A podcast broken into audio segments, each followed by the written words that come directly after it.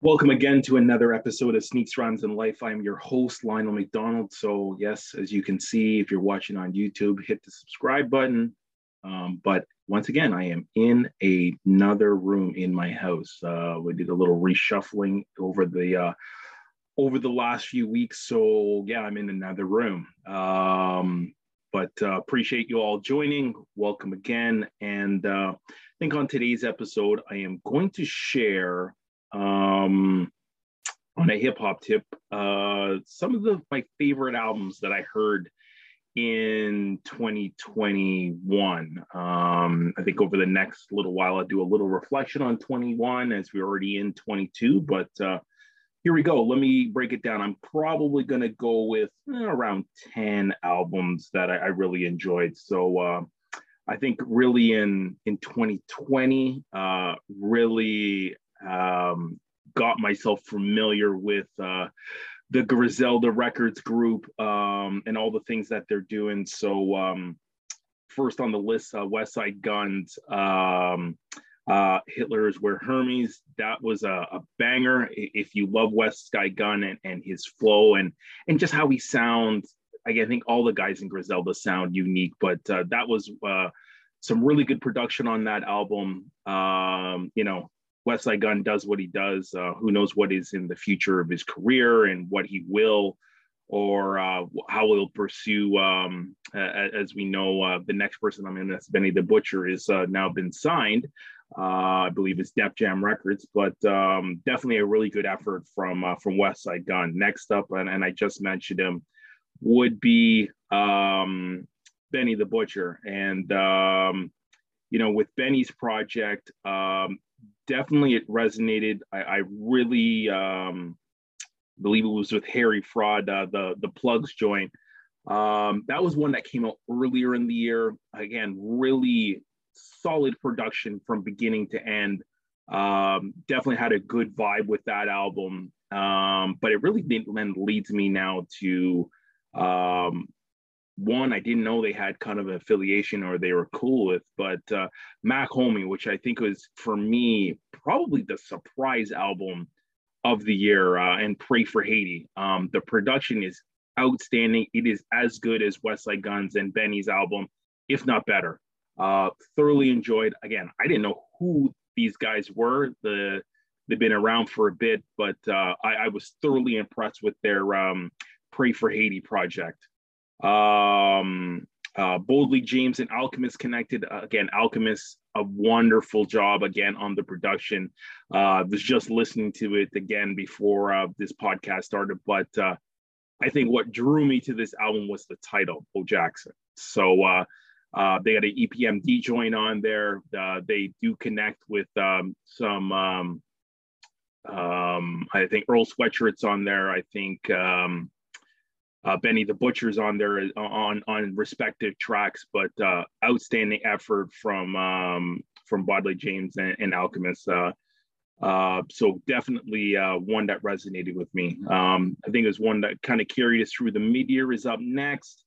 Um, is the off season by J. Cole. So again, it's one of those things that I think I have with J. Cole albums. Um, they uh, they definitely got some tracks on it but um, can it carry all the way through? I think KOD is one of the albums, probably the last four or five projects that I probably enjoyed the most. Um, I, I, can't say it's the best lyrically. It's the one that's resonated with uh, with me the most, and probably is definitely gotten the most air- airplay. But uh, off season was definitely uh, a highlight for 2021.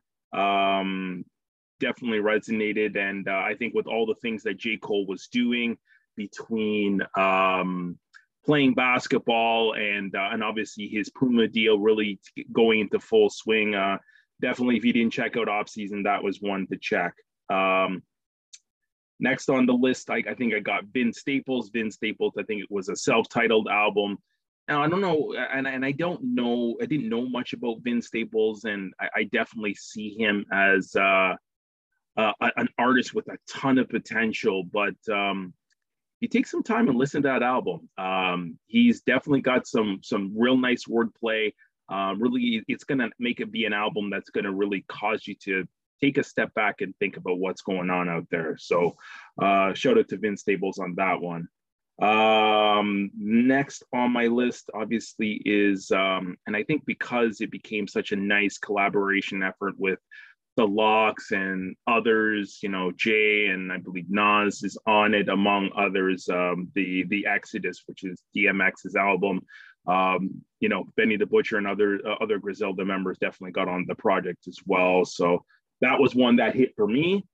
Um, you know, uh, I, I, you know, obviously a really elite producer in Diamond D and uh, one of my favorite um, podcast hosts, along with MCs and Talib Kweli, combined to to put out Gotham really late in 21. Um, so I, I, definitely enjoyed that project. It was, uh, you know, it, it, it I, I, think it's the the blend of, you know, I, I think when I, I I think of you know combinations I didn't think of.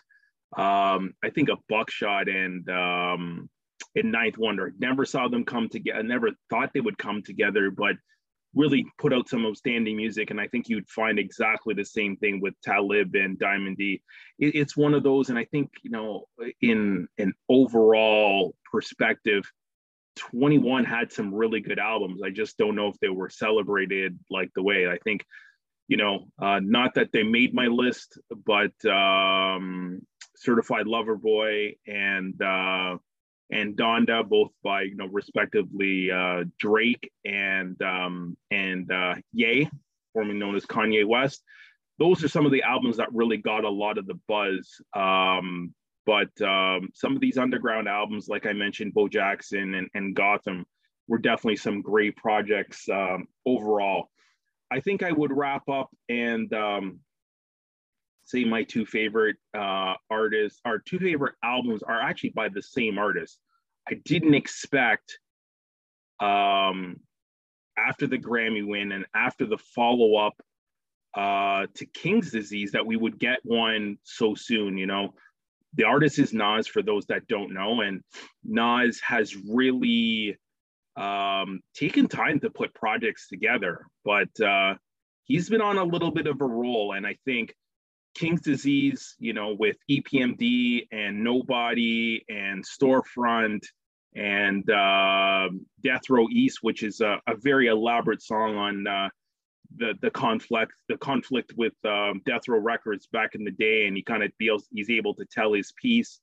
Um, I think is, in my still opinion, is the album of the year, and I think uh, deserves all the credit uh, for what it was able to do. But uh, I think then if we flip over um, to the album that we didn't expect to get, we got it the day before Christmas, and in Magic, um, lyrically, I think it's more of a throwback to the Nas that you have gotten on some of his earlier projects. It was written, I won't say Illmatic, but I think what's unique is, you know, even Nas calls out that he still gets compared to his earlier projects and not being being able to give uh, the opportunity to to grow and uh, to experiment. This this is what musicians do. This is what artists artistry and emceeing is all about. Um, you know, I'd say Common is another MC that's kind of gone and done so many different ways of doing an album and how it sounds.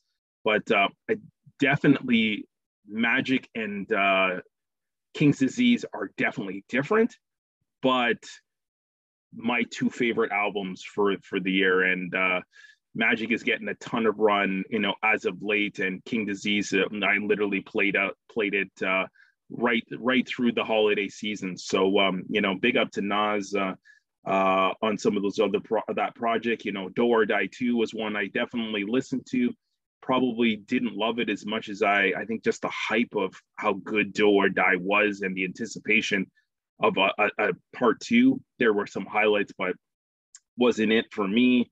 Um, I, I, think Joell Ortiz came lyrically on um, the autograph. Um, Skyzoo, uh, uh, All a Brilliant Sky was a, was another good album. Uh, Evidence, the, the Unlearning Volume One was uh, was an outstanding cut, but uh, those would be my ten. Um, led the way by Nas's two projects in King's Disease and in Magic. So thank you again for listening. Much appreciated, and uh, catch you on the flip side. Peace.